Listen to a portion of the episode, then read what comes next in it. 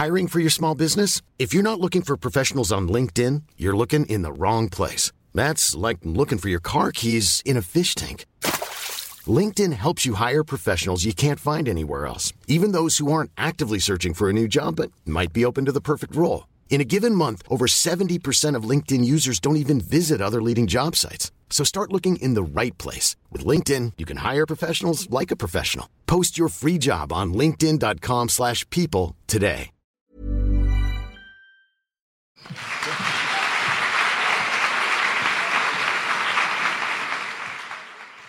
Notre prochain invité est humoriste et pourtant derrière ses blagues se cache une expérience de vie très difficile et un traumatisme profond. Ce soir, elle va nous raconter comment elle a réussi à transcender ce vécu en faisant rire les autres. Merci d'applaudir très fort, Norma.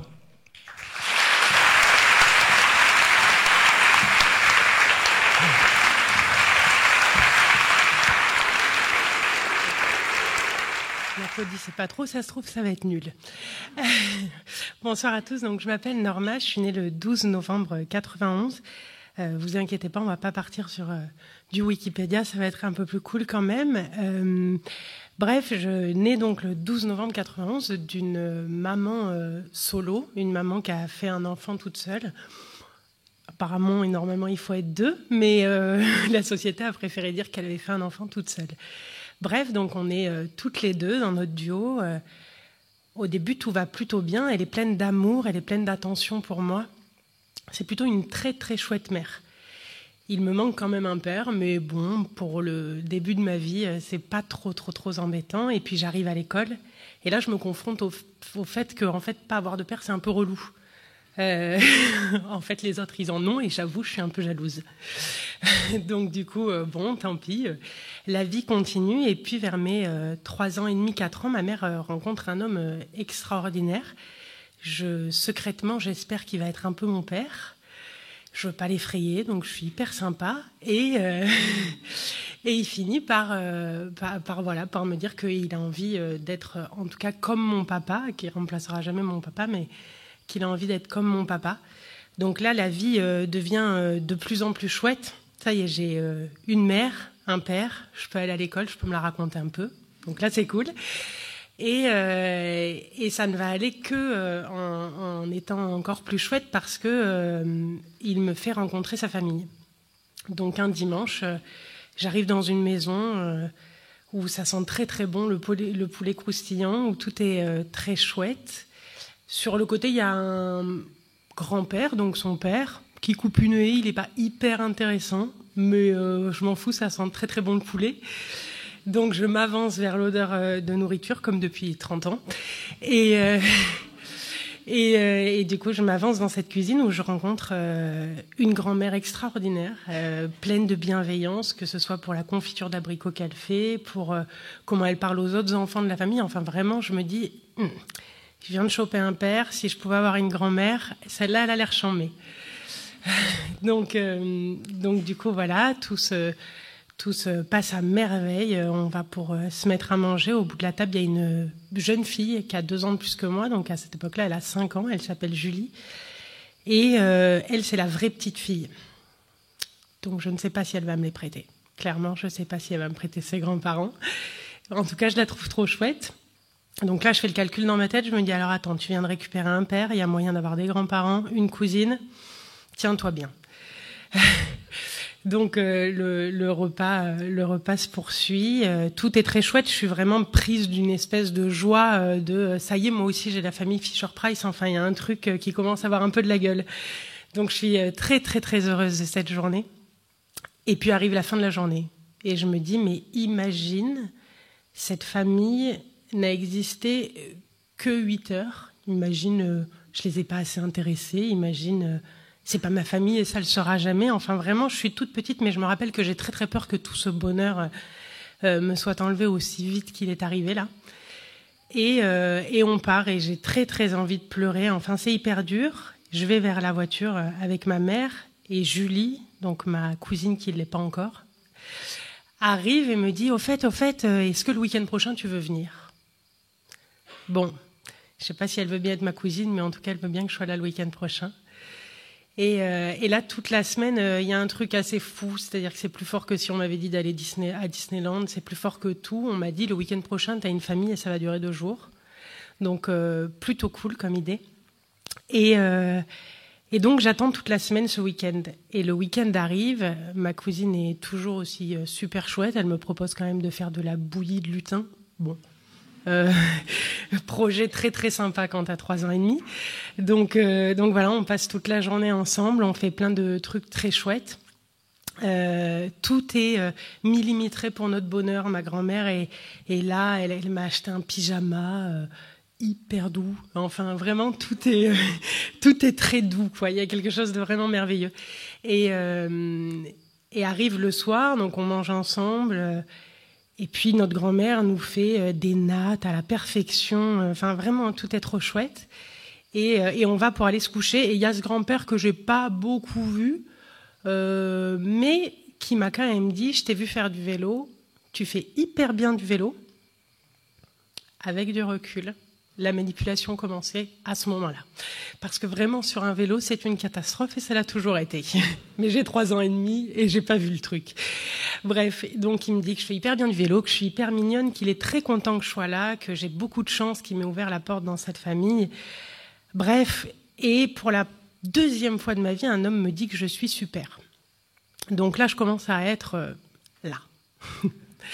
Et, euh, et on va se coucher et il me dit surtout demain, s'il te plaît, viens me réveiller parce qu'il faut absolument que je nourrisse le chat.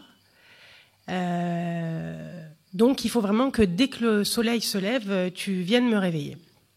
Trois ans et demi, on n'a jamais envie qu'un chat meure. Donc euh, je vais me coucher en me disant écoute, t'as une famille extraordinaire, ils t'ont quand même pas demandé grand-chose, surtout n'oublie pas le chat. Donc je m'endors tout en me disant que quand même, il ne faut pas que je me rate.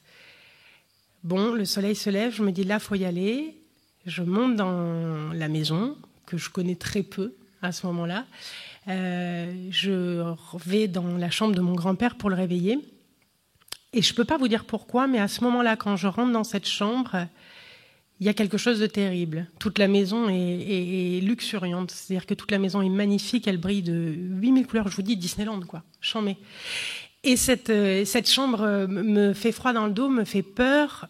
Mais bon, je me dis que de toute façon, il faut, euh, il faut donner à manger à ce chat et donc réveiller ce grand-père qui taillait ses...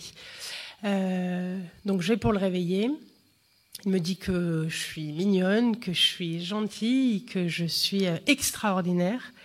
Et là, l'enfant de trois ans et demi, il ne peut que se remplir d'un amour masculin qu'il n'a jamais eu. Donc là, c'est un peu une petite fête, même si je n'aime pas cette chambre. Et puis, il commence euh, à me dire que je pourrais faire ci, que je pourrais faire là, que, que quand même on pourrait s'embrasser. Et là, tout s'arrête. Là, tout s'arrête. Euh, je me fais violer pour la première fois de ma vie. Et alors après, Disneyland, c'est moins chambé, je vous l'accorde. Mais bref, je me fais violer pour la première fois de ma vie. J'ai trois ans et demi, je ne me rappelle pas que je me fais violer. vingt ans d'analyse, une fortune mise dans un cabinet pour pouvoir vous dire cette phrase. Donc, je me fais violer et euh, tout s'arrête. Euh, je crois que je vais mourir. Je ne me rappelle de rien, si ce n'est que j'ai failli mourir. Et puis, il me dit, c'est bon, il faut que j'aille nourrir le chat. Tu es extraordinaire, merci beaucoup. T'es vraiment très mignonne. Et en fait, ce t'es vraiment très mignonne lancinant qui va durer pendant des années euh, va combler un vide. Va combler un vide euh, et, et je, je, je deviens addict à ce vide parce que j'ai juste besoin que des hommes m'aiment, en fait. Donc, euh, je continue, je continue, je continue à monter dans cette chambre, à me rappeler de rien, à me dire que je vais mourir. Et à ouvrir la porte à chaque fois et à me dire, derrière, il y a quand même Disneyland. Et pour Disneyland, on est d'accord, on est capable de beaucoup de choses.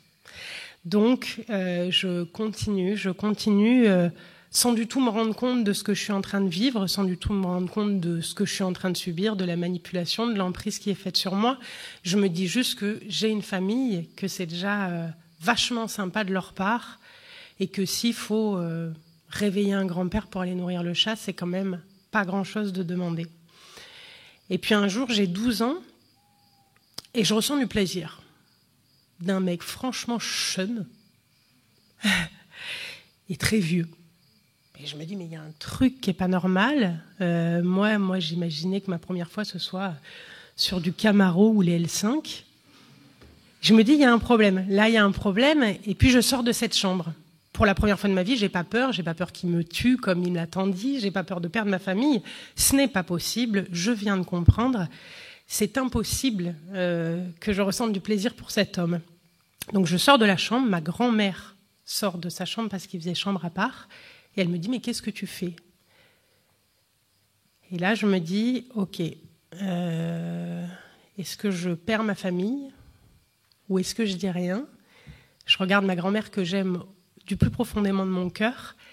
Et je lui dis, papy, il nous fait des choses pas claires. Enfin, à Julie, j'en sais rien. Mais moi, il y a quelque chose qui ne va pas. Il nous touche les fesses. Et je me prends une claque de la femme que j'aime le plus au monde, après ma mère. Je me dis, tu vois, t'as parlé, tu vas perdre toute ta famille.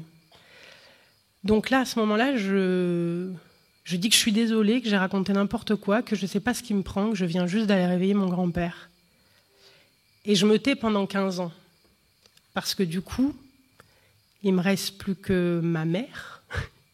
Donc on repart à la case départ, je suis déjà méga dégoûtée. Et j'ai très peur de la perdre. J'ai très peur qu'elle ne me croie pas, j'ai très peur... Euh, qu'elle me dise que je fous la merde, j'ai très peur qu'elle me dise que je suis folle. Donc je ne dis rien, je ne dis rien, je ne dis rien.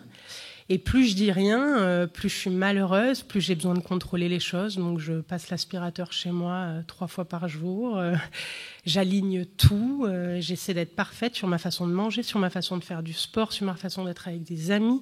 Je fais partie de ces gens qui te disent « j'amène le dessert » et qui font neuf gâteaux. Donc là, je commence à me dire, on va voir que je deviens folle. Neuf gâteaux, on est huit, on va voir qu'il y a un problème. Vraiment. donc, euh, donc voilà, mais j'essaie de continuer de cacher la chose et de ne rien dire, et de ne rien dire, et de ne rien dire. Et ça me demande une énergie folle. Mais euh, je me dis que c'est quand même mieux quand on dit rien, puisque ça fait quinze ans que je n'ai perdu plus personne. Et puis un jour, euh, mon mec rentre, déplace euh, la télécommande qui devait être alignée avec euh, la table, qui devait être alignée avec le tapis, qui devait être alignée avec les rainures du plancher. Une belle vie, en somme. Hein. Et, euh, et je pète un plomb. Et il me dit, mais ça va pas, t'es complètement folle, qu'est-ce qui t'arrive? C'est quelqu'un de très bienveillant, mais là, il en peut plus, il en peut plus de, de, de, de, de cette folie-là que je lui fais vivre. Et je lui dis, j'ai été violée par, par mon grand-père pendant dix ans, et ça sort tout seul. Et là, je me dis, je vais me prendre une claque et je vais perdre mon mec. Donc, je me dis, mais qu'est-ce que tu as dit? Pourquoi tu l'as dit? Et en même temps, je me dis, bon, là, j'ai vingt-six ans. Je ne vais peut-être pas y passer ma vie à rien dire. Donc, c'est peut-être pas pour rien que je l'ai dit. Il me regarde, il me dit, c'est horrible ce qui t'est arrivé. Il faut absolument que tu ailles en parler à quelqu'un. Et ce « c'est horrible ce qui t'est arrivé », ce jour-là, je perds trois cents kilos de tristesse. Je perds trois cents kilos de tristesse, il m'en reste un bon six cents quand même, hein. Je vous le cache pas, mais la thérapie est assez magique pour ça. Et, euh, et en même temps, je suis pétrie de peur. Je me dis que je l'ai dit, que ça se trouve, il est d'accord avec moi aujourd'hui, mais que demain, il va me dire que je suis folle. Enfin, j'ai, j'ai très très peur de l'avoir dit, et j'ai très envie de me jeter sous un train. Et j'habite à soixante-dix mètres d'une gare. Donc là, je me dis, bon, j'ai pas beaucoup de temps pour me décider. Il faut surtout pas que je me décide tout de suite parce que c'est vraiment un projet qui peut se faire dans très très peu de temps, quoi. Et donc, euh, et je me dis, bon, ben tant pis, je vais dans un, je je je, je peux pas, je peux pas là me suicider, c'est pas possible. Et donc, je vais euh, taper à la porte d'un centre médico-psy où il y a des psychologues gratuits, en me disant que je suis folle, que je sais pas qu'est-ce que je suis en train de faire, que je fais des histoires à tout le monde, que j'ai envie que tout le monde connaisse mon histoire et que vraiment je suis tarée.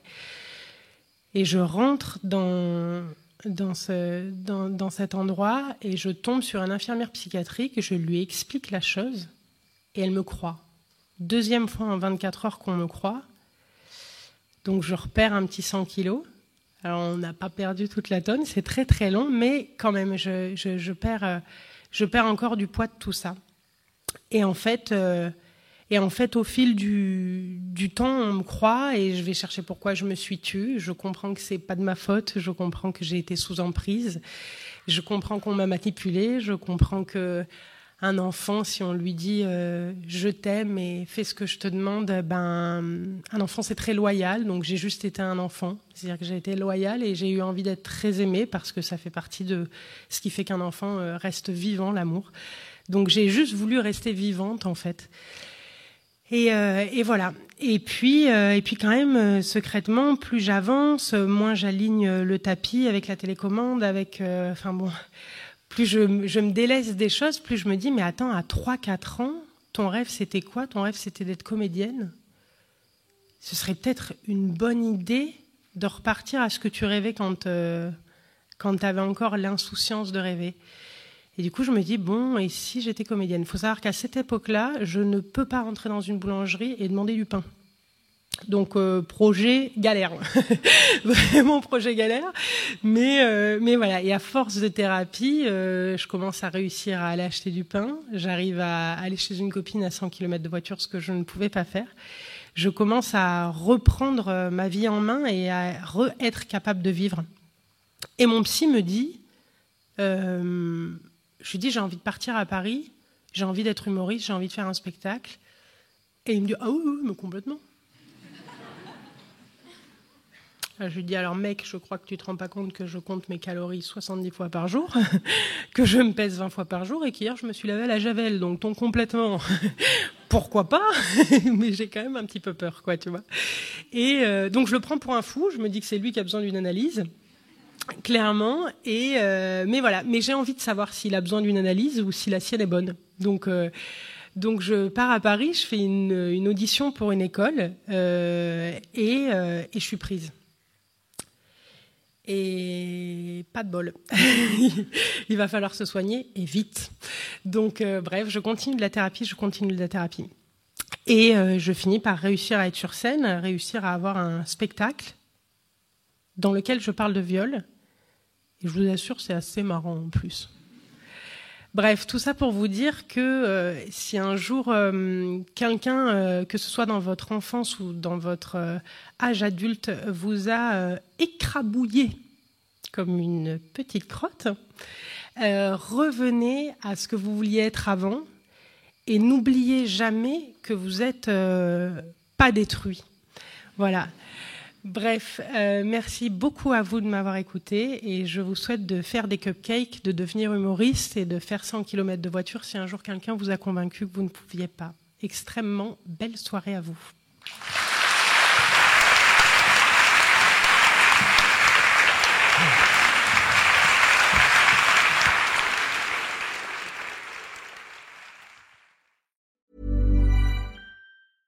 Hey, it's Paige DeSorbo from Giggly Squad. High quality fashion without the price tag. Say hello to Quince. I'm snagging high-end essentials like cozy cashmere sweaters, sleek leather jackets, fine jewelry, and so much more. With Quince being fifty to eighty percent less than similar brands. And they partner with factories that prioritize safe, ethical, and responsible manufacturing. I love that. Luxury quality within reach. Go to quince.com slash style to get free shipping and three sixty-five day returns on your next order. Quince.com slash style.